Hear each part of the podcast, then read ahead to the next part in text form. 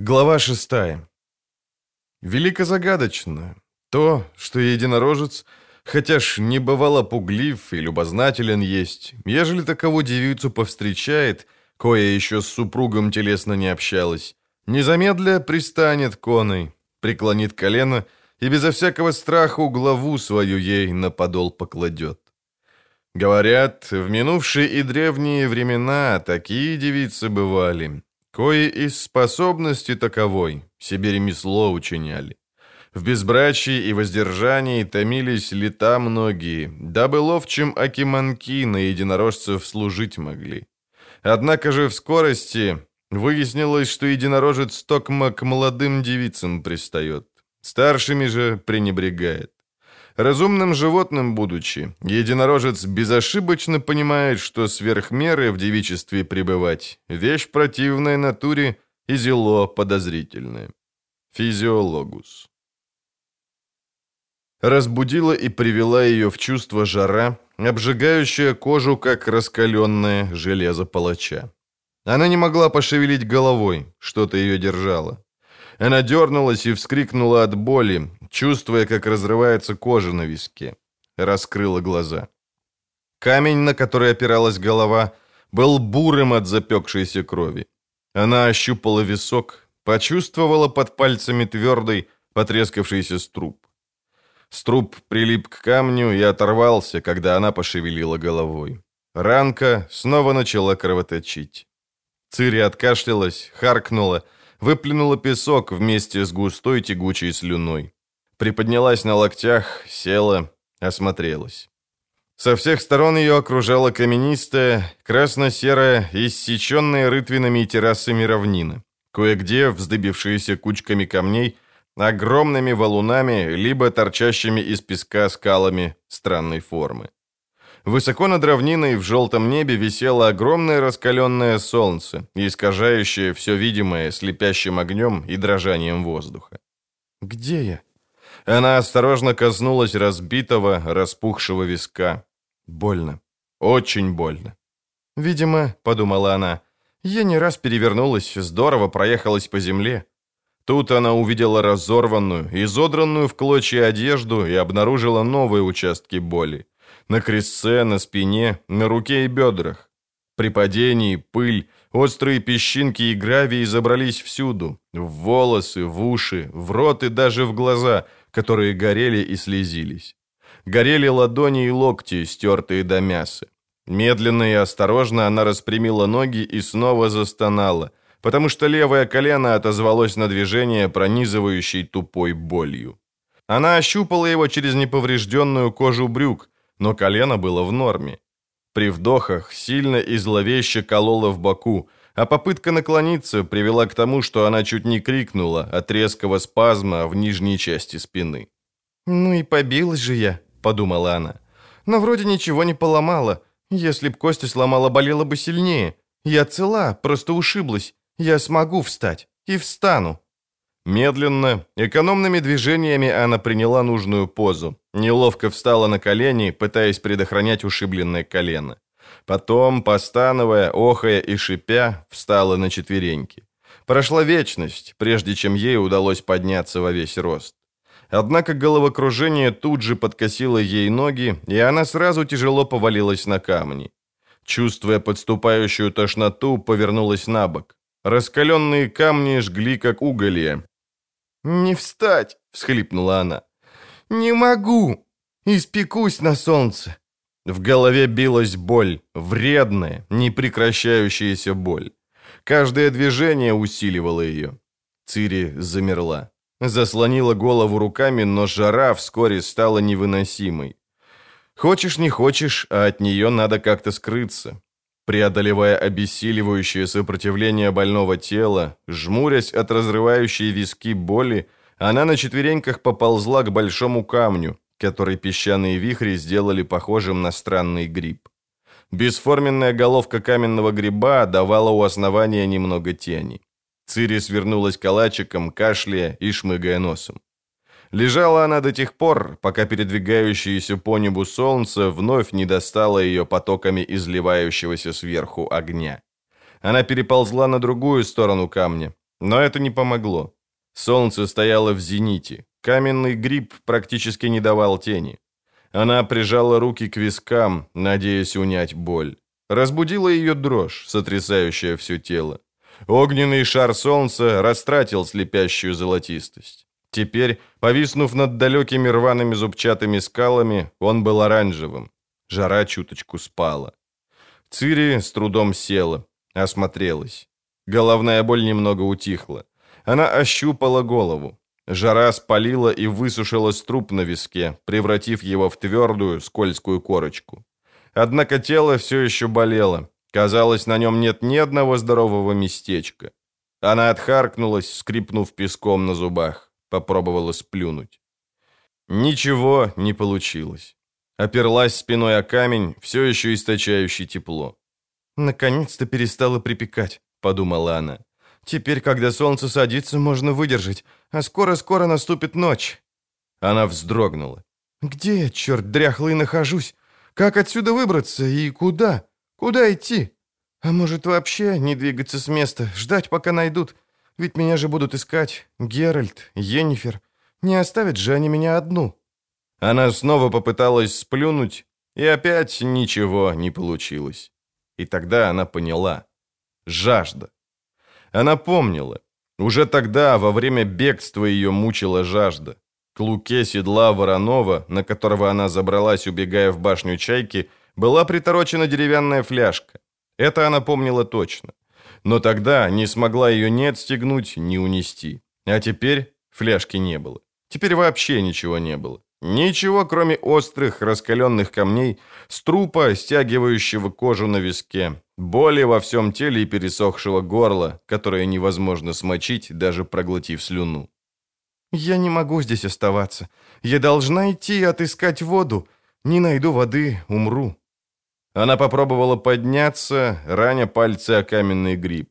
Встала, сделала шаг и со стоном упала на четвереньки, выгнулась в сухом позыве тошноты. Ее схватили судороги, началось головокружение, настолько сильное, что снова пришлось лечь. Я бессильна и одинока. Опять. Все меня предали, бросили, оставили одну, как когда-то. Цири почувствовала, как горло стискивают невидимые клещи, до боли сводит челюсти, начинают дрожать полопавшиеся губы. «Нет более отвратного зрелища, чем плачущая чародейка», вспомнила она слова Йеннифер. «Но ведь, ведь меня никто не увидит. Никто». Свернувшись в клубок под каменным грибом, Цири всхлипнула, разразилась сухим, страшным плачем, без слез.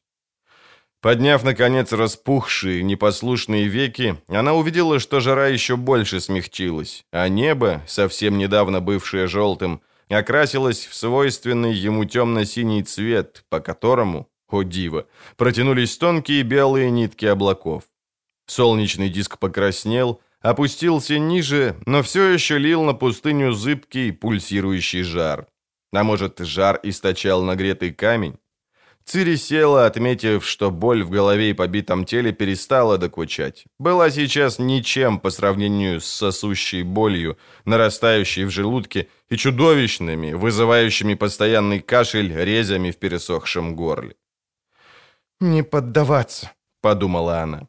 «Мне поддаваться нельзя. Как и в Каэр-Морхане, я должна встать, преодолеть, победить, заглушить в себе боль и слабость. Я должна встать и идти, Теперь, по крайней мере, я знаю направление. Там, где сейчас солнце, запад. Я должна идти, должна найти воду и что-нибудь съедобное. Я должна, иначе погибну. Это пустыня. Я залетела в пустыню. В башне Чайки был магический портал, чародейское приспособление, при помощи которого можно переноситься на большие расстояния. Портал в Торлара был странным порталом. На последнем этаже, на который она вбежала, не было ничего, даже окон, только голые, покрытые плесенью стены. И на одной из стен вдруг разгорелся правильный, аполисцирующий белым светом овал. Она заколебалась, но портал притягивал, призывал ее, прямо-таки умолял войти. Другого выхода не было, только этот светящийся овал. Она зажмурилась и ступила в него.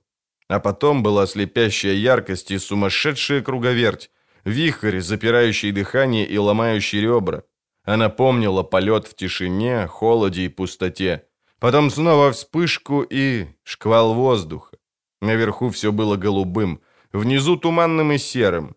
Портал выбросил ее на лету, как орлик выпускает слишком тяжелую для него рыбу. Повалившись на камни, она сразу же потеряла сознание. На сколько времени, она не знала. «В храме я читала о порталах», — вспомнила она, вытряхивая песок из волос. В книгах были упоминания о телепорталах, действующих искаженно либо хаотично, выносящих неведомо куда. Вероятно, портал в башне Чайки был именно таким. Выкинул меня куда-то на край света. Куда, не знает никто. Никто меня здесь не найдет. Если останусь, умру». Она встала. Собрав все силы, придерживаясь за камень, сделала первый шаг. Второй. Третий. С первых же шагов поняла, что пряжки правого сапога сорваны, а сползающее голенище затрудняет ходьбу. Она села, на этот раз уже умышленно, не вынужденно, осмотрела одежду и оснащение. Сосредоточившись на этих действиях, забыла об усталости и боли. Первое, что она обнаружила, был кордик. Она забыла о нем. Пояс с ножнами сполз вниз. Рядом с кордиком, как всегда, на поясе висел маленький кошелек. Подарок Йеннифер. Кошелек содержал то, что у дамы всегда должно быть при себе. Цири развязала кошелек. Увы, стандартная экипировка дамы не предусматривала ситуации, в которой она оказалась. В кошельке лежали черепаховый гребень, универсальный ножичек-пилка для ногтей, обмотанный тряпицей, предварительно прокипяченный тампон из льняной ткани и жидеитовая баночка мази для рук. Цири немедленно смазала мазью горящее лицо и губы и сразу же слезала мазь с губ. Не раздумывая, вылезала всю баночку, наслаждаясь жирностью и капелькой успокоительной влаги. У использованных для ароматизации мази ромашки, амбры и камфоры был отвратительный вкус, но подействовали они стимулирующе. Она обвязала сползающее с ноги голенище вытянутым из рукава ремешком, встала, несколько раз топнула для пробы, развязала тампон, сделала из него широкий бинт, защищающий разбитый висок и обожженный солнцем лоб. Встала, поправила пояс, передвинула кордик ближе к левому бедру, механически вытащила его из ножен, проверила большим пальцем клинок. Острый. Она знала. «Ну что ж», — подумала она, — «оружие у меня есть. Я ведьмачка. Нет, я тут не погибну. Что нам голод? Выдержу. В храме Мялетели порой приходилось поститься даже и по два дня кряду. А вода... Вот воду необходимо искать. Буду идти до тех пор, пока не найду. Должна же эта проклятая пустыня где-то кончаться. О большой пустыне я бы что-нибудь дознала, заметила бы на картах, которые рассматривала вместе с Ярре. Ярре. Интересно, что он сейчас делает? Ну, вперед, на запад. Туда, где заходит солнце. Единственное четкое направление. Ведь я никогда не плутаю. Всегда знаю, в какую сторону идти. Если потребуется, буду идти всю ночь. Я ведьмачка. Как только ко мне вернутся силы, я побегу, как на мучильне. Тогда быстро доберусь до края пустоши. Выдержу. Должна выдержать. Ха, Геральт, ты, наверное, не раз бывал в таких пустынях, а то и еще попаршивее. Все. Иду. Прошел час. Местность не изменилась. Вокруг по-прежнему были только камни. Красно-серые, острые, выскальзывающие из-под ног, требующие осторожности. Редкие кустики, сухие и колючие, протягивали к ней из расщелин искореженные ветки. У первого попавшегося куста Цири задержалась, надеясь найти листья или молодые побеги, которые можно будет высосать и сживать. Но у куста были только колючки. Он не годился даже на то, чтобы сделать из него палку. Второй и третий кусты были точно такими же. На следующий она уже не обращала внимания, не задерживаясь, проходила мимо. Смеркалось быстро. Солнце опустилось к зубчатому рваному горизонту, стало красным, потом пурпурным. Вместе с сумерками надвигался холод. Вначале это было приятно, прохлада успокаивала обожженную кожу. Однако вскоре стало гораздо холоднее, и Цири начала щелкать зубами. Она ускорила шаг, рассчитывая на то, что согреется, но усилие снова пробудило боль в боку и в колене. Она начала прихрамывать. Вдобавок, солнце полностью скрылось за горизонтом и моментально опустилась тьма. Было новолуние, а звезды, от которых искрилось все небо, почти не давали света. Вскоре Цири перестала что-либо видеть. Несколько раз падала, болезненно сдирая кожу с запястий. Дважды попадала ступней в щели между камнями. Не сломала и не вывихнула ногу только потому, что ее выручали от падения выученные ведьмачьи движения. Ясно. Идти в темноте было невозможно. Она в отчаянии присела на плоскую базальтовую плиту, не имея понятия, выдержала ли направление. Ту точку, в которой солнце скрылось за горизонтом, она уже давным-давно потеряла. Ее окружала бархатистая, непроглядная темень и пронизывающий холод. Холод, который кусал, парализовал, заставлял сутулиться и втягивать голову в плечи. Цири затасковала по солнцу, хоть и знала, что как только оно выглянет, на камне и скалы хлынет ливень невыносимого жара. Жара, лишающего возможности двигаться. Цири снова почувствовала, как горло стискивает спазм, заливает волна отчаяния и безнадежности. Но на этот раз отчаяние и безнадежность сменились бешенством. «А вот и не буду плакать!» — крикнула она во мрак. «Я ведьмачка! Я чародейка!» Цири подняла руки, прижала ладони к вискам. Сила есть всюду. В воде, в воздухе, в земле. Цири быстро встала, протянула руки, медленно, неуверенно сделала несколько шагов, лихорадочно отыскивая истоки. Ей повезло. Почти тотчас она почувствовала в ушах знакомый шум и пульсацию, ощутила энергию, бьющую из водной жилы, скрытой в глубинах земли. Она зачерпнула силу одновременно с осторожным, сдержанным вздохом, понимая, что она ослаблена, а в таком состоянии резкое наполнение мозга кислородом может мгновенно лишить ее сознания, свести на нет все усилия и привести к роковым последствиям. Энергия понемногу наполняла ее, приносила знакомую, минутную эйфорию. Легкие начали работать быстрее и сильнее.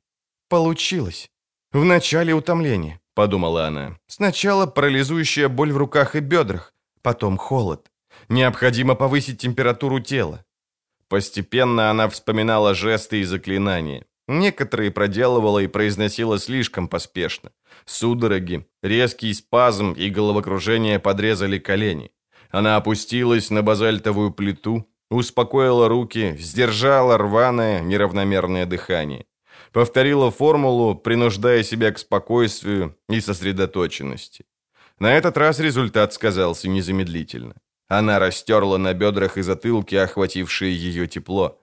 Встала, чувствуя, как утомление исчезает, а наболевшие мускулы расслабляются. «Я чародейка!» – торжествующе воскликнула она, высоко поднимая руки. «Явись, бессмертный свет! Я призываю тебя! Айндриан В. Эвейнханне!» Небольшой теплый шар света бабочкой выплыл из ее ладони, отбросив на камни подвижные мозаики теней. Медленно двигая руками, она успокоила шар, поместила его так, чтобы он висел перед ней. Решение было не самое удачное. Свет ослеплял.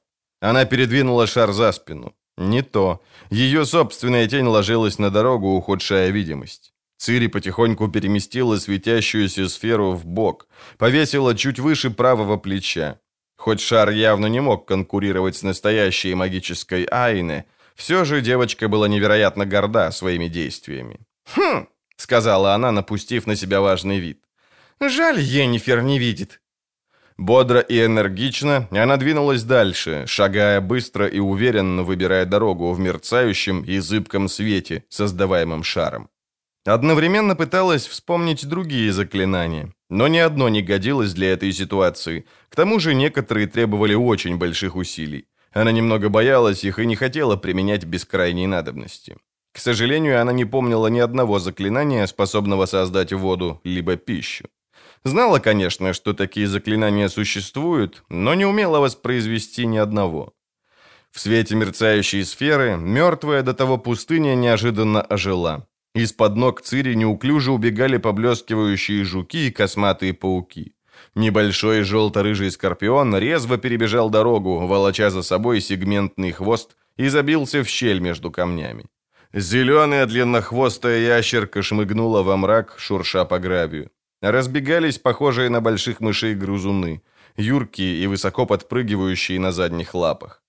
Несколько раз она примечала во тьме блеск глаз, а однажды услышала завораживающее кровь в жилах шипение, исходящее из груды камней. Если вначале она надеялась поймать что-нибудь пригодное для еды, то это шипение окончательно заставило ее отказаться от поисков в камнях. Она внимательнее стала смотреть под ноги, а перед глазами вставали гравюры из книг, которые она разглядывала в Каэр-Морхене. Гигантский скорпион, скарлетия, химера, вихт, ламия, кропаук. Чудовища, обитающие в пустынях. Она шла, опасливо оглядываясь и чутко прислушиваясь, сжимая потной ладошкой рукоять кордика. Спустя несколько часов светящийся шар помутнел, создаваемый им круг света уменьшился, ослаб. Цири, с трудом сосредоточившись, вновь произнесла заклинание. Шар на несколько секунд заиграл ярким светом, но тут же покраснел и угас вновь. Предпринятое усилие заставило ее покачнуться. Перед глазами заплясали черные и красные пятна. Она тяжело села, скрипнув гравием. Шар погас совершенно. Цири уже не пыталась заклинать его. Истощение, опустошенность и слабость, которые она ощущала в себе, заранее обрекали все ее попытки на провал. Впереди, далеко на горизонте, вставал туманный отсвет. «Я потеряла дорогу», — с ужасом поняла она. «Все перепутала. Сначала шла на запад, а теперь солнце взойдет прямо передо мной, значит...» Она почувствовала страшную слабость и сонливость, которую не снимал даже сотрясающий ее холод. «Не усну», — решила она. «Мне нельзя засыпать. Мне нельзя». Проснулась она от пронизывающего холода. В себя ее привела скручивающая внутренности боль в животе, сухое мучительное жжение в горле. Она попыталась встать и не смогла. Онемевшие суставы не желали слушаться. Ощупывая почву вокруг себя, она почувствовала под пальцами влагу. «Вода! Вода!» Дрожа всем телом, она приподнялась на четвереньки, припала губами к базальтовой плите, лихорадочно слизывая осевшие на камне капельки, высасывая влагу из углублений на неровной поверхности. В одном собрала без малого полгорсти росы, выхлебнула ее вместе с песком, не решившись выплюнуть. Осмотрелась.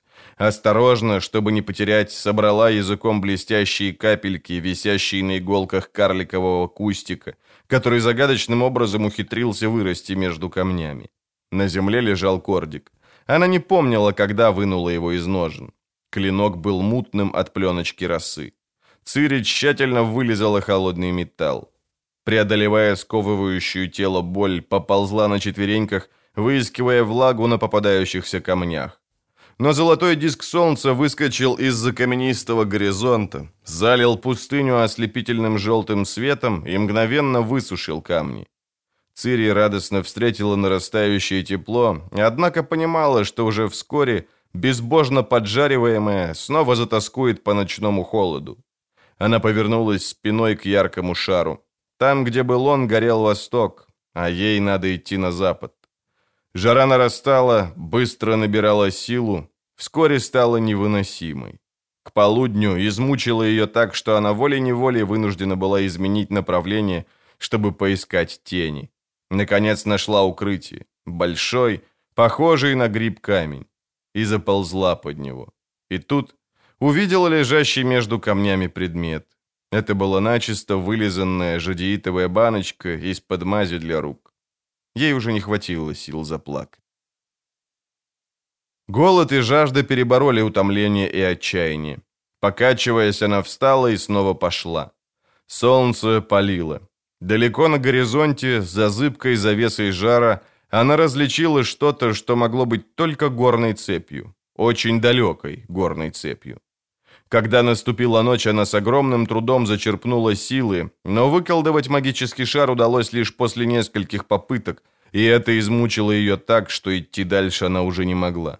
Она растратила всю энергию, согревающее и приносящее облегчение заклинание не получилось.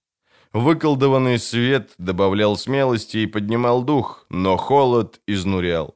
Пронизывающий, мучительный холод не давал уснуть до самого утра. Она дрожала, с нетерпением ожидая восхода солнца. Вынула из ножен кордик, предусмотрительно положила его на камень, чтобы металл покрылся росой. Она жутко устала, но голод и жажда отгоняли сон. Дотерпела почти до рассвета. Было еще темно, когда она принялась жадно вылизывать росу с клинка. Как только рассвело, она сразу же опустилась на четвереньки, чтобы поискать влагу в углублениях и расщелинах. Услышала шипение. Большая яркая ящерица, сидевшая на ближайшей каменной глыбе, разевала на нее беззубую пасть, распускала роскошный гребень, раздувалась и хлестала по камню хвостом. Перед ящерицей поблескивала маленькая, наполненная водой ямочка. Сначала Цири испуганно попятилась, но тут же ее охватила дикая ярость. Шлепая вокруг растопыренными пальцами, она ухватилась за острый осколок камня. «Это моя вода!» — взвыла она. «Моя!» Она бросила камень в ящерицу и промахнулась. Ящерица подпрыгнула на лапках с длинными коготками, ловко юркнула в каменный лабиринт. Цири припала к камню, высосала остатки воды из ямки. И тут увидела.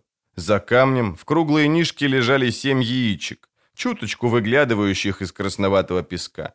Девочка, не раздумывая ни минуты, подползла к гнезду, схватила одно из яичек и впилась в него зубами.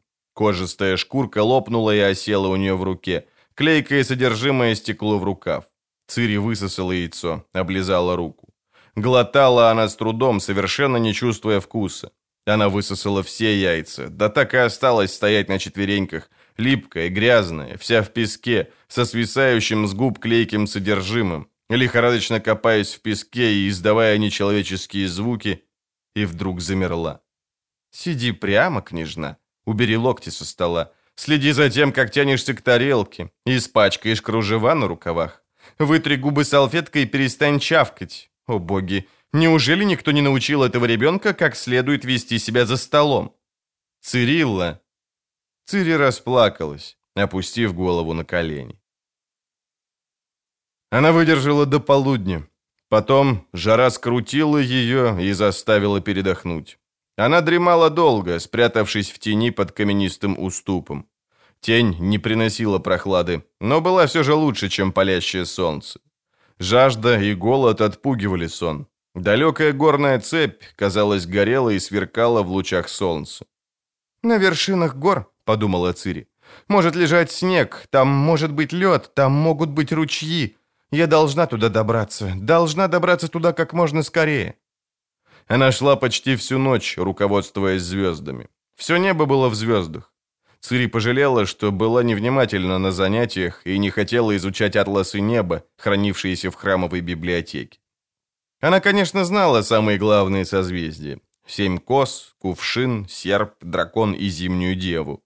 Но те, что видела сейчас, висели высоко над головой, и по ним трудно было ориентироваться. Наконец удалось выбрать из мерцающего муравейника одну достаточно яркую звезду, указывающую, как она считала, нужное направление. Она не знала, что это за звезда, и сама дала ей название. Око. Она шла. Горная цепь не приблизилась ничуть, по-прежнему была такой же далекой, как и вчера, но зато указывала направление. Двигаясь, Цири внимательно осматривалась. Нашла еще одно ящериное гнездо. В нем было четыре яйца. Углядела зеленое растеньице, не больше мизинца, которое каким-то чудом сумело вырасти меж камней. Поймала большого коричневого жука и тонконогого паука. Съела все. В полдень ее вырвало всем, что она съела, и она потеряла сознание. Очнувшись, поискала глазами хоть немного тени, не нашла и продолжала лежать, свернувшись в клубок, сжимая руками живот. После захода солнца пошла снова, словно автомат.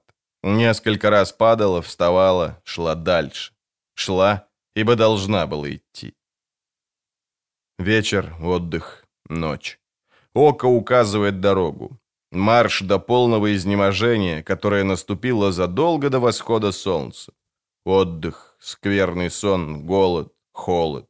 Отсутствие магической энергии. Неудача при попытке выколдовать свет и тепло. Роса, которую она утром слезала с клинка кордика и камней, только еще больше усилила жажду. Когда солнце взошло, она уснула в наплывающем тепле. Разбудила ее жара.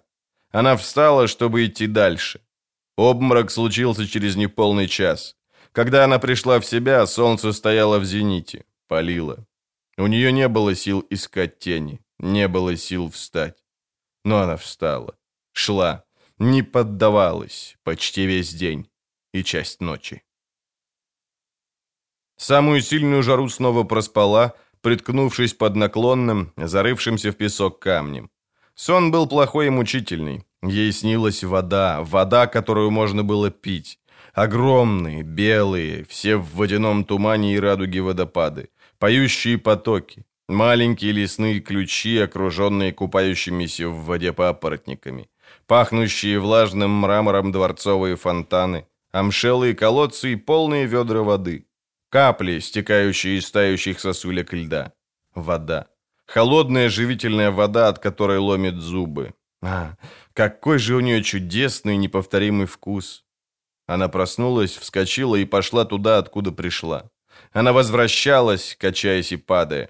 Ей необходимо было вернуться. Ведь она же прошла мимо воды. Прошла, не останавливаясь. Мимо шумящего меж камней потока. Как она могла быть такой безрассудной? Она взяла себя в руки. Встряхнулась. Жара ослабла. Приближался вечер. Солнце указывало на запад. Горы. Солнце не может, не должно, не имеет права быть у нее за спиной. Цири отогнала мираж, сдержала слезы, повернулась и пошла к горам. Шла всю ночь, но очень медленно. Ушла совсем недалеко, засыпая на ходу. Ей снилась вода. Восходящее солнце застало ее сидящей на каменной глыбе, уставившейся на клинок кордика и обнаженное предплечье. Ведь кровь — жидкость, ее можно пить. Она отогнала миражи и кошмары, облизала покрытый росой кордик и пошла дальше. Обморок. Очнулась она от жара, пышущего от солнца и раскаленных камней. Впереди, за дрожащим от жары занавесом, проступала рваная зубчатая цепь гор.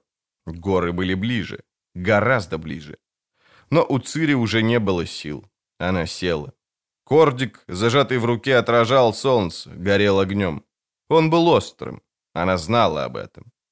«Зачем ты мучаешься, а?» — спросил Кордик серьезным, спокойным голосом педантичной чародейки по имени Тиссая Деврие. «Зачем обрекаешь себя на страдания? Покончи с этим, наконец». «Нет, не поддамся», ты же не выдержишь. Знаешь, как умирают от жажды?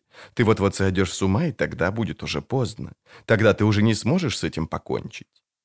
Нет, не поддамся, выдержу. Она спрятала кордик в ножны, встала, покачнулась, упала. Встала, покачнулась, пошла вперед. Над собой, высоко в желтом небе, увидела коршуна. Очнувшись, она не могла вспомнить, когда упала. Не помнила, как долго лежала. Подняла глаза.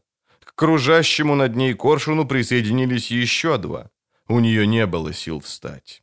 Было ясно, конец. Она восприняла это спокойно, даже с облегчением. Что-то к ней прикоснулось. Что-то легонько и осторожно ткнулось в ее руку. После долгого одиночества, когда ее окружали лишь мертвые неподвижные камни, это прикосновение, несмотря на усталость, заставило ее резко вскочить. Во всяком случае, она попыталась вскочить. То, что к ней прикоснулось, фыркнуло и с громким топотом отбежало. Цири с трудом села, протирая фалангами пальцев загноившиеся уголки глаз. «Ну вот я и спятила», — подумала она. В нескольких шагах от нее стояла лошадь. Цири заморгала. Нет, это был не мираж. Это действительно была лошадь. Лошадка, молодая лошадка, почти же ребенок. Она пришла в себя, облизала запекшиеся губы и кашлянула. Лошадка подпрыгнула и отбежала, шурша копытами по гравию. Она двигалась очень странно, и масть у нее тоже была непривычной, то ли буланная, то ли серая. Но, возможно, так только казалось, потому что солнце освещало ее сзади. Лошадка фыркнула и подошла на несколько шагов. Теперь Цири видела ее лучше. Настолько лучше, что, кроме действительно непривычной масти, сразу же заметила и странные неправильности строения. Маленькую головку, необычно стройную шею, тоненькие бабки, длинный густой хвост. Лошадка остановилась и взглянула на Цири, повернув голову боком. Цири беззвучно вздохнула. Из выпуклого лба лошадки торчал рог длиной не меньше двух пядей. «Невозможная невозможность», — подумала Цири, приходя в себя и собираясь с мыслями.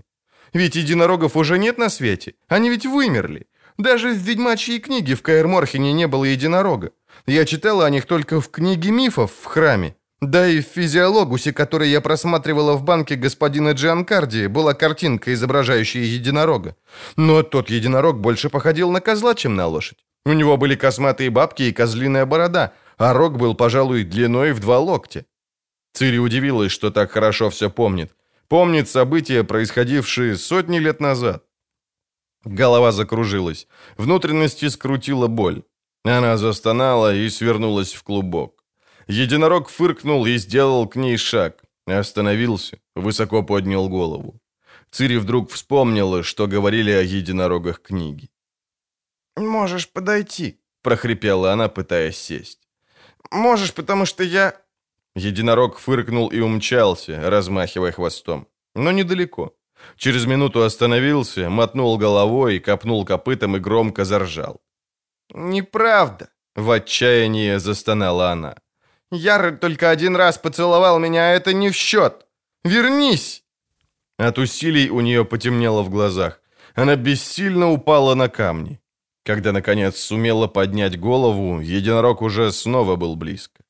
Внимательно глядя на нее, он наклонил голову и тихо фыркнул. «Не бойся меня», — шепнула она. «Не надо, ведь... ведь я же умираю». Единорог заржал, тряхнул головой. Цири потеряла сознание. Когда она очнулась, никого рядом не было. Застывшая, измученная жаждой, голодная и одинокая. Единорог был миражом, призраком, сном. И исчез, как исчезают сны. Она понимала это, признавала и все-таки чувствовала обиду и отчаяние. Словно это видение и правда существовало, было рядом. И вот бросила ее. Как бросили все остальные. Она хотела встать, но не могла. Прижалась лицом к камням. Медленно протянула руку к бедру, нащупал рукоять кордика. Кровь и жидкость. Я должна напиться. Послышался стук копыт, фырканье. «Ты вернулся», прошептала она, поднимая голову. «Ты в самом деле вернулся?» Она увидела его копыта, близко, у самых глаз. Копыта были мокрые, с них прямо-таки стекала вода. Надежда придала ей силы, переполнила радостью. Единорог вел. Цири шла следом, все еще не веря, что это не сон. Когда, наконец, усталость победила, она опустилась на четвереньки. Потом поползла. Единорог привел ее к неглубокой впадине между скалами, дно которой выстилал песок. Цири ползла из последних сил, но ползла, потому что песок был влажный. Единорог остановился над небольшим углублением в песке, заржал, ударил копытом. Раз, другой, третий. Она поняла. Подползла ближе, стала помогать. Рыла, обламывая ногти, копала, отбрасывала. Возможно, всхлипывала при этом, но не отдавала себе в том отчета. Стоило в углублении появиться грязно-коричневая жижа, как Цири тут же приникла к ней губами. Глотала мутную воду вместе с песком так жадно, что жидкость мгновенно исчезла. Цири с величайшим трудом взяла себя в руки, углубила ямку, помогая кордикам. Потом села и стала ждать. Скрипя песком на зубах и дрожа от нетерпения, она ждала, чтобы лунка вновь наполнилась водой, а потом пила. Долго. В третий раз она дала воде немного отстояться. Выпила глотка четыре без песка, только с мутью. И тут вспомнила о единороге. «Ты, наверное, тоже хочешь пить конек», — сказала она. «Но ведь грязь ты пить не станешь. Коньки грязи не пьют». Единорог заржал. Цири углубила ямку, укрепив ее края камнями. «Погоди, конек, пусть немного отстоится». Конь фыркнул, топнул, отвернулся. «Не косись, пей!» Единорог осторожно поднес ноздри к воде. «Пей, конек, это не сон, это в самом делешняя вода». Вначале Цири тянула, не хотела отходить от ключа. Придумала, как лучше пить. Просто надо было выжимать в рот намоченный в ямке платочек, что позволяло отсудить песок и тину. Но единорог налегал, ржал, топал, отбегал, возвращался снова. Он призывал идти и указывал дорогу. Хорошо подумав, Цири прислушалась. Конек прав, надо идти. Идти в сторону гор, выбраться из пустыни. Она двинулась следом за единорогом, оглядываясь и тщательно фиксируя в памяти положение источника. Она не хотела блуждать, если пришлось возвращаться. Вместе они шли весь день. Единорог, которого она назвала коньком, вел. Это был удивительный конек. Он обрывал и жевал стебли, которых не тронула бы не только лошадь, но и изголодавшаяся коза. А обнаружив в камнях колонну больших муравьев, тут же принялся поедать их. Сначала Цири изумленно смотрела на него, потом присоединилась к пиршеству. Она была чертовски голодна. Муравьи оказались ужасно кислыми, но, возможно, благодаря этому у нее не возникали позывы. Кроме того, муравьев было много, и можно было поработать с занемевшими челюстями. Единорог съедал насекомых целиком, она же удовольствовалась брюшками, выплевывая твердые части хитиновых оболочек. Пошли дальше. Единорог высмотрел несколько кустиков пожелтевших ковылин и с удовольствием сживал их. На этот раз Цири не присоединилась. А когда конек отыскал в песке ящериные яйца, ела она, он же только посматривал. Пошли дальше. Цири заметила небольшие заросли ковыля и указала на них коньку. Спустя какое-то время конек обратил ее внимание на огромного черного скорпиона с хвостом пяди в полторы. Цири затоптала эту мерзость. Видя, что она не собирается есть скорпиона, единорог съел его сам, а вскоре указал ей на очередное гнездо ящерицы. Сотрудничество оказалось вполне сносным. Пошли дальше. Горная цепь была все ближе. Когда опустилась глубокая ночь, единорог остановился. Он спал стоя. Цири, знакомая с лошадьми, вначале пыталась уговорить его лечь. Она могла бы прислониться к нему и попользоваться его теплом, но из этого ничего не получилось. Конек косился и отходил, все время выдерживая дистанцию. Он вообще не желал вести себя классическим образом, описанным в ученых книгах. Явно не имел ни малейшего желания класть голову ей на подол. Цири одолевали сомнения. Она не исключала, что относительно взаимоотношений единорогов и девиц книги лгали.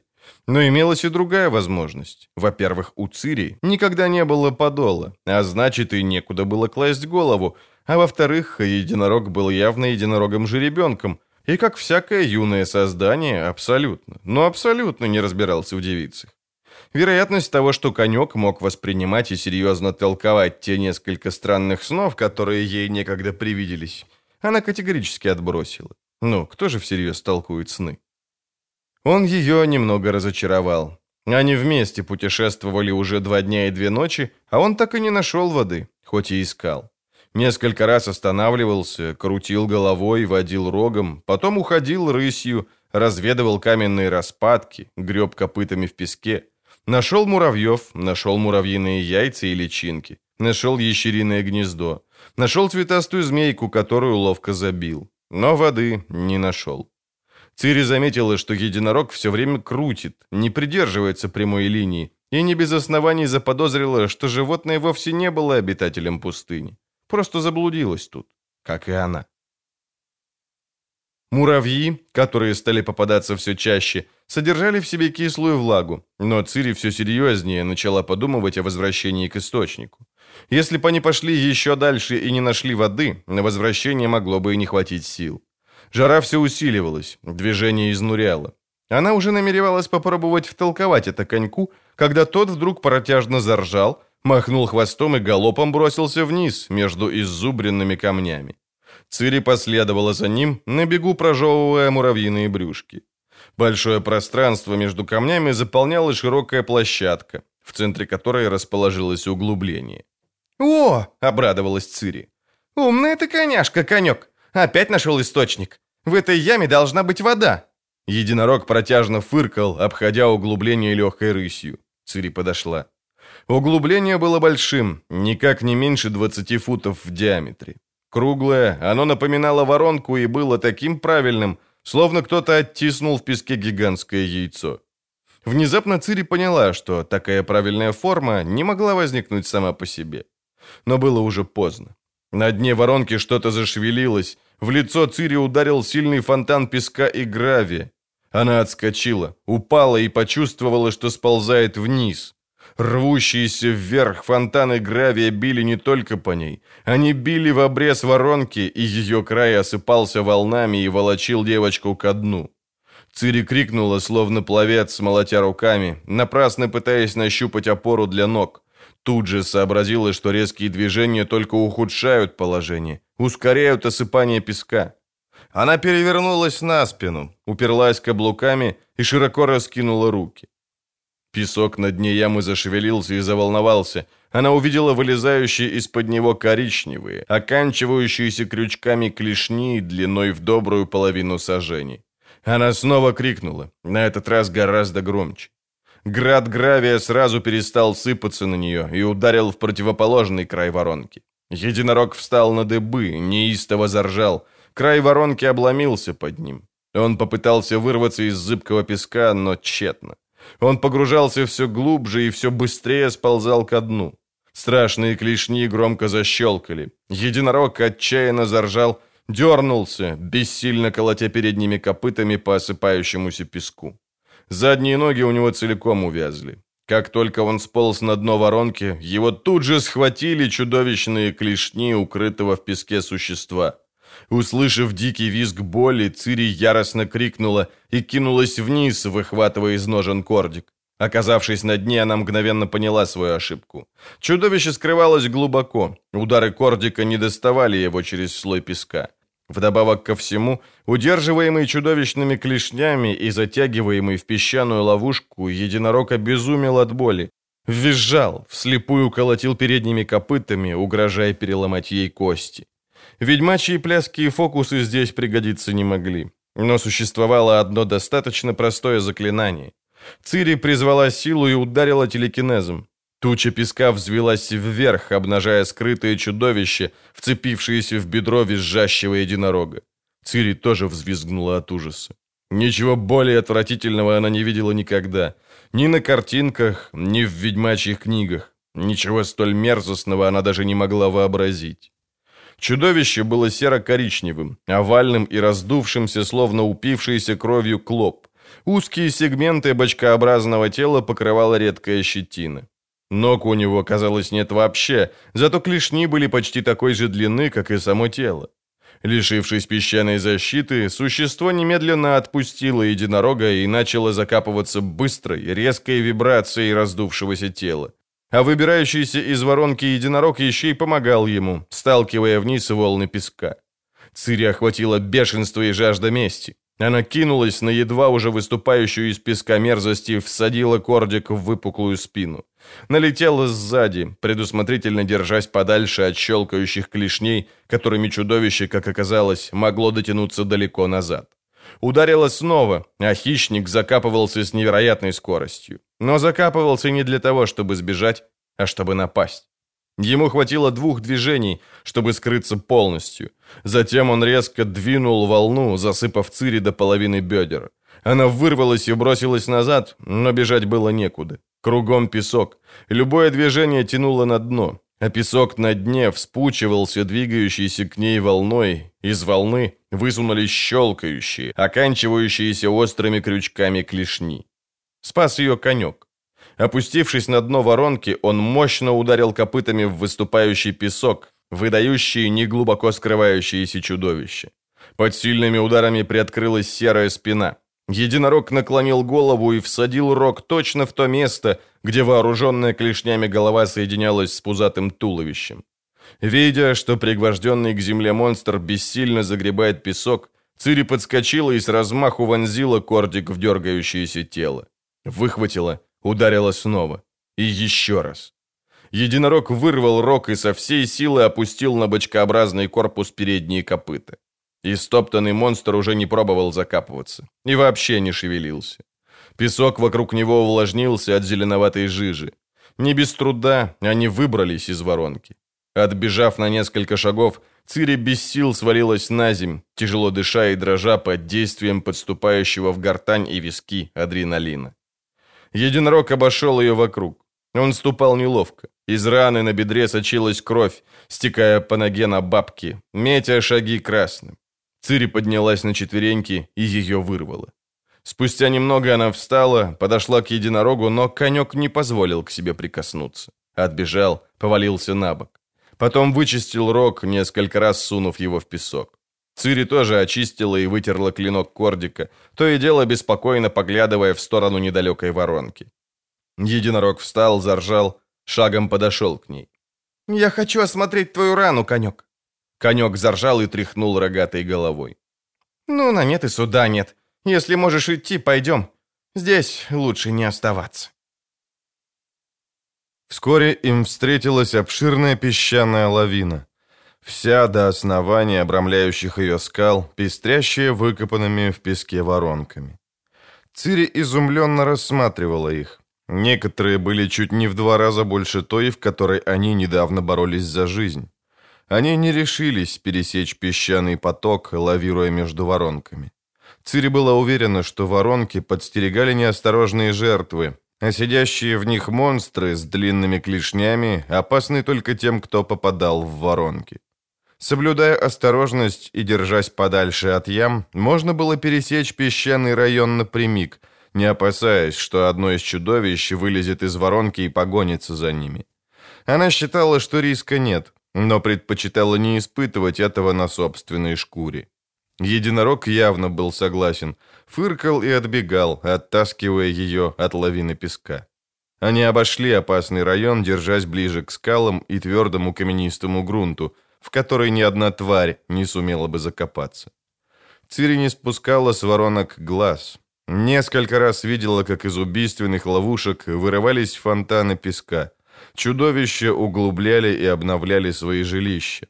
Некоторые воронки были так близко одна от другой, что выбрасываемый монстром песок попадал в соседние ямы, тревожа укрытых на дне существ. И тогда начиналась ужаснейшая канонада. В течение нескольких минут песок свистел и градом сыпался кругом. Цирия заинтересовала, на кого же песчаные чудовища охотятся в безводной и, казалось бы, мертвой пустыне. Ответа долго ждать не пришлось. Из ближайшей ямы по широкой дуге вылетел темный предмет и шлепнулся неподалеку от них. После недолгого колебания она сбежала с камней на песок. Оказывается, из воронки вылетел трупик грызуна, напоминающего кролика. Во всяком случае, шорсткой. Трупик был съежившийся, твердый и сухой, легкий и пустой, как пузырь. В нем не было ни капли крови. Цири вздрогнула. Теперь она уже знала, на кого охотятся и как питаются уродины. Единорог предостерегающе заржал. Цири подняла голову. Поблизости не было ни одной воронки, только ровный и гладкий песок. И у нее на глазах этот ровный и гладкий песок вдруг вздулся, а вздутие начало быстро передвигаться в ее сторону. Она кинула высосанную труху и умчалась на камни. Решение обойти песчаную лавину стороной оказалось верным. Они пошли дальше, обходя даже мельчайшие участки песка и ступая исключительно по твердому грунту. Единорог шел медленно, прихрамывая. Из его раненого бедра сочилась кровь, но он по-прежнему не позволял Цири подойти и осмотреть рану. Песчаная лавина заметно сузилась и начала извиваться.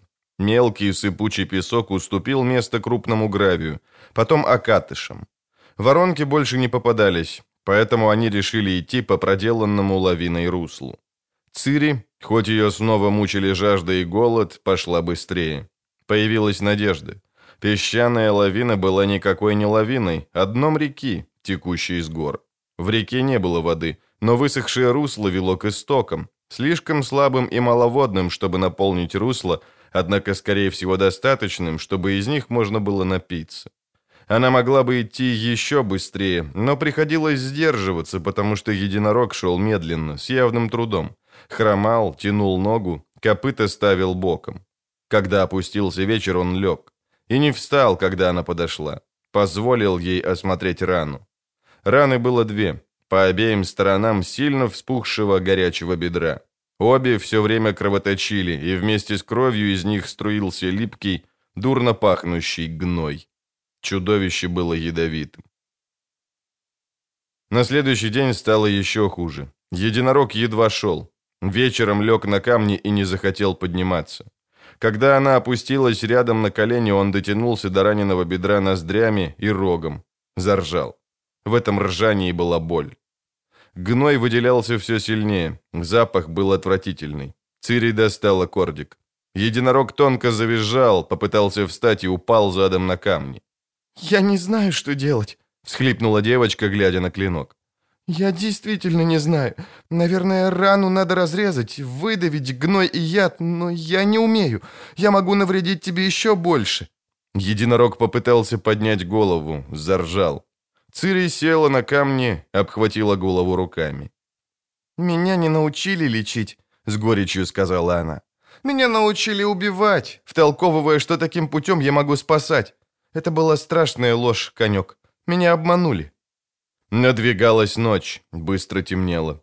Единорог лежал. Цири лихорадочно размышляла. Она набрала колосья и стебли, обильно растущие на берегу высохшей реки, но конек не захотел их есть. Бессильно положил голову на камни и уже не пытался подняться, только моргал. На морде проступила пена. «Я не могу тебе помочь, конек», — глухо сказала она. «У меня нет ничего, кроме магии. Я чародейка». Она встала, вытянула руки. Ничего. Магической энергии требовалось много, а ее не было вообще. Этого она не ожидала. Как же так? Ведь всюду есть водные жилы.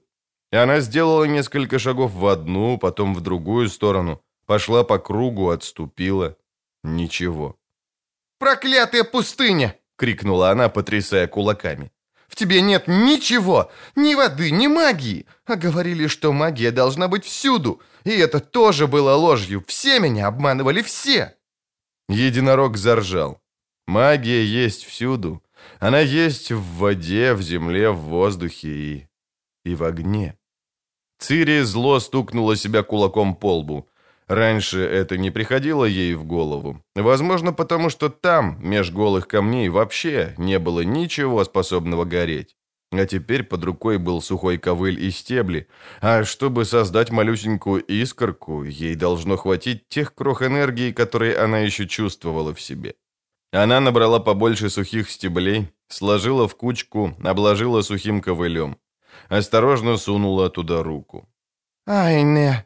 Костерок посветлел, замерцал язычок пламени, разгорелся, охватил стебли, сожрал их, взвился вверх. Цири подбросила стеблей. «И что дальше?» — подумала она, глядя на оживающее пламя. «Вбирать? Как? Енифер запрещала касаться энергии огня, но у меня нет ни выбора, ни времени. Я обязана действовать. Стебельки и ковылины сгорят мгновенно. Огонь погаснет. Огонь. Какой он прекрасный. Какой теплый. Она не заметила, как и когда это случилось. Засмотрелась в пламя и вдруг почувствовала ломоту в висках. Схватилась за грудь, ей почудилось, что лопаются ребра. Внизу живота, в промежности и в сосках забилась боль, которую мгновенно сменило блаженство. Она встала. Нет, не встала. Взлетела. Сила заполняла ее расплавленным свинцом. Звезды на небосклоне заплясали, как отраженные в поверхности пруда. Горящее на западе око ослепительно вспыхнуло. Цири поглотила этот свет, а вместе с ним и силу. «Хайль, Анье!» Единорог дико заржал и попытался вскочить, опираясь на передние ноги. Рука Цири поднялась сама. Пальцы сложились в знак. Губы сами выкрикнули заклинание. Из пальцев выплыла светящаяся, колеблющаяся ясность. Огонь загудел языками пламени. Рвущиеся из ее руки волны света коснулись раненого бедра единорога, сосредоточились, проникли в него. «Хочу, чтобы ты выздоровел! Я хочу этого! Ясхаэл Айне!» Сила вспыхнула в ней, переполнила безграничной радостью. Огонь взвился к небу, вокруг посветлело. Единорог поднял голову, заржал, потом вдруг быстро вскочил с земли, сделал несколько неверных шагов, выгнул шею, дотянулся мордой до бедра, пошевелил ноздрями, зафыркал, как бы с недоверием. Заржал громко и протяжно, подпрыгнул, махнул хвостом и галопом обежал костер. «Я вылечила тебя!» — гордо воскликнула Цири. «Вылечила! Я чародейка! Мне удалось извлечь силу из огня, и она во мне, эта сила. Я все могу! Я могу все!» Она обернулась. Разгоревшийся костер гудел, рассыпая искры. «Нам больше не надо искать источники. Мы больше не будем пить воду пополам с грязью. Теперь у меня есть сила. Я чувствую силу, которая таится в этом огне. Я сделаю так, чтобы на проклятую пустыню хлынул дождь, чтобы вода брызнула из камней, чтобы здесь выросли цветы, трава, коль-раби. Я теперь могу все, все!» Она резко подняла обе руки, выкрикивая заклинания и скандируя апострофы. Она не понимала их, не помнила, когда научилась им и вообще обучалась ли когда-нибудь. Это не имело значения. Она чувствовала силу, горела огнем. Она сама была огнем. Она дрожала от переполняющего ее могущества. Неожиданно ночное небо пропахало стрела молнии. Меж скал и ковылей завыл ветер. Единорог пронзительно заржал и поднялся на дыбы. Огонь, бушуя, устремился вверх. Веточки и стебли уже давно обуглились, теперь горели сами камни. Но Цири этого не видела. Она чувствовала силу, видела только огонь, слышала только огонь. «Ты можешь все», — шептало пламя. «Ты овладела нашей силой, ты велика, ты могуча». В пламени возникает фигура. Молодая высокая женщина с длинными, прямыми, цвета вороного крыла волосами. Женщина дико хохочет, вокруг нее бесится огонь. «Ты могуча. Те, кто тебя обидел, не знали, с кем имеют дело. Отомсти, отплати им, отплати им всем. Пусть они трепещут от страха у твоих ног, пусть лязгают зубами, не смея взглянуть вверх на твое лицо. Пусть конючат и стенают, добиваясь твоей милости, но ты будь выше этого. Отплати им, отплати всем и за все. Мсти!»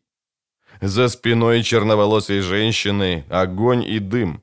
В дыму виселицы, колья, эшафоты и помосты. Горы трупов. Это трупы нильфгарцев, тех, кто захватил и разрушил Цинтру, Убил короля Эйста и ее бабушку Каланта, тех, кто убивал людей на улицах города. На виселице болтается рыцарь в черных латах, веревка скрипит, вокруг вьются вороны, пытающиеся выклевать ему глаза сквозь щели в крылатом шлеме. Другие виселицы уходят за горизонт. На них висят скоятаэли, убившие Паулья Дальберга в Каэдвене и преследовавшие ее на острове Танед. На высоком коле дергается чародей Вильгефордс. Его красивое, обманчиво благородное лицо сморщено и сине-черно от муки. Острый, окровавленный конец кола торчит из ключицы. Другие чародеи из Танедда ползают на коленях по земле. Руки у них связаны за спинами, а острые колья уже ждут их. Столбы, обложенные связками хвороста, тянутся до полыхающего, помеченного столбами дыма горизонта. У ближайшего столба, притянутая цепями, стоит Трис Меригольд. Дальше Маргарита Луантиль, мать Неннеке, Ярра, Фабио Сахс. «Нет, нет, нет!» «Да!» — кричит черноволосый. Смерть всем! Отплати им всем! Презрение им всем! Они это заслужили! Все они обидели, либо собираются обидеть тебя. Могут когда-нибудь снова обидеть. Презирай их, ибо пришел, наконец, час презрения. Презрение, месть и смерть. Смерть всему миру. Смерть, погибель и кровь. Вся в крови твоя одежда. Так гори, прими же муки. Они предали тебя, обманули, обидели. Теперь у тебя сила. Мсти. Йеннифер. Ее губы разбиты, кровоточат. На руках и ногах оковы. Тяжкие цепи прикреплены к мокрым и грязным стенам узилища. Вопят толпящиеся вокруг эшафота люди, Поэт Лютик кладет голову на плаху, над ним сверкает острие палаческого топора. Собравшиеся под эшафотом оборванцы разворачивают тряпки, чтобы собрать кровь. Гул толпы заглушает удар, от которого сотрясается помост. Тебя предали, обманули. Все. Ты была для них марионеткой, куклой на веревочках. Тебя использовали, обрекли на голод, на палящее солнце, на жажду, на скитание, на одиночество. Пришел час презрения и мести. Ты владеешь силой, ты могуча. Пусть же весь мир трепещет перед тобой. Пусть весь мир трепещет перед старшей кровью. На эшафот заводят ведьмаков. Весемира, Эскеля, Койона, Ламберта, и Геральта. Геральт еле держится на ногах, он весь в крови. «Нет!» Вокруг нее огонь. За стеной пламени дикое ржание. Единороги вздымаются на дыбы, трясут головами, бьют копытами. Их гривы, как рваные боевые штандарты, их рога длинные и острые, как мечи. Единороги огромные, огромные, как кони рыцарей, гораздо крупнее ее конька. Откуда они взялись? Откуда их столько? Пламя с ревом взмывает в небо. Черноволосая женщина вздымает руки. На ее руках кровь, ее волосы развивает жар. Гори! Ты в крови! Прочь! Отойди! Я не хочу тебя! Мне не нужна твоя сила! Так гори! Прими же муки! Брось надежду! Не хочу! Хочешь, жаждешь, Жажда и месть, жажда и жадность кипят в тебе, как пламя. Наслаждение охватывает тебя. Это могущество, это сила, это власть, это блаженнейшее из блаженств мира. Молния, гром, ветер. Топот копыт и ржание безумствующих вокруг огня единорогов. «Я не хочу этой силы, не хочу! Я отрекаюсь от нее!» Она не знала. То ли погас огонь, то ли у нее потемнело в глазах.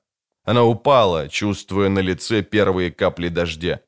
Существо следует лишить существования. Нельзя допустить, чтобы оно существовало. Существо опасно. Подтверждение. Отрицание. Существо призывало силу не для себя. Оно поступило так, чтобы спасти Иураквакса. Существо сопереживает. Благодаря существу и Урраквакс опять с нами. Но у существа сила. Если оно захочет ею воспользоваться... Оно не сумеет ею воспользоваться никогда. Оно отказалось от нее, отреклось от силы совсем. Сила ушла. Это очень странно. Нам никогда не понять существ. И не надо понимать. Отберем у существа существование, пока не поздно. Подтверждение. Отрицание. Уйдем отсюда. Оставим существо. Отдадим существо его предназначению. Цири не знала, сколько времени она лежала в камнях, сотрясаемая дрожью, уставившись в изменяющее свой цвет небо. Оно было то темным, то светлым, то холодным, то жарким, а она лежала, бессильная, иссушенная и пустая, как шкурка как трупик грызуна, которого чудовище высосало и выкинуло из воронки. Она не думала ни о чем. Она была одинока, опустошена. У нее уже не было ничего, и она не ощущала в себе ничего. Не было жажды, голода, утомления, страха. Исчезло все, даже воля к жизни. Была только гигантская, холодная, мрачная, ужасающая пустота. Она воспринимала эту пустоту всем своим естеством, каждой клеткой своего тела. Чувствовала кровь на внутренней стороне ляжки. Это было ей безразлично. Она была пуста, она потеряла все. Небо меняло расцветки, она не шевелилась. Разве движение в пустоте имеет какой-то смысл? Она не пошевелилась, когда вокруг нее зацокали копыта, звякнули подковы не прореагировала на громкие окрики, на возбужденные голоса, на фырканье лошадей. Она не пошевелилась, когда ее схватили жесткие, сильные руки. Когда ее подняли, она бессильно повисла. Не отреагировала на резкие грубые вопросы, на то, что ее трясли и дергали. Она не понимала этих вопросов и не хотела их понимать. Она была пуста и безучастна. Равнодушно приняла воду, брызгающую ей на лицо. Когда к рту приставили фляжку, она не поперхнулась. Пила. Безучастно, равнодушно. Позже она тоже была безразлична ко всему. Ее затащили в седло. В промежности болела. Она дрожала, ее обернули попоной. Она была бессильной и мягкой, вываливалась из рук, поэтому ее привязали ремнем к сидевшему сзади седоку. Седок вонял потом и мочой. Это было ей безразлично. Кругом были лошади, много лошадей. Цири глядела на них равнодушно.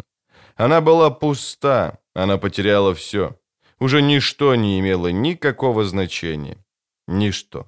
Даже то, что командовавший конниками рыцарь был в шлеме, украшенном крыльями хищной птицы.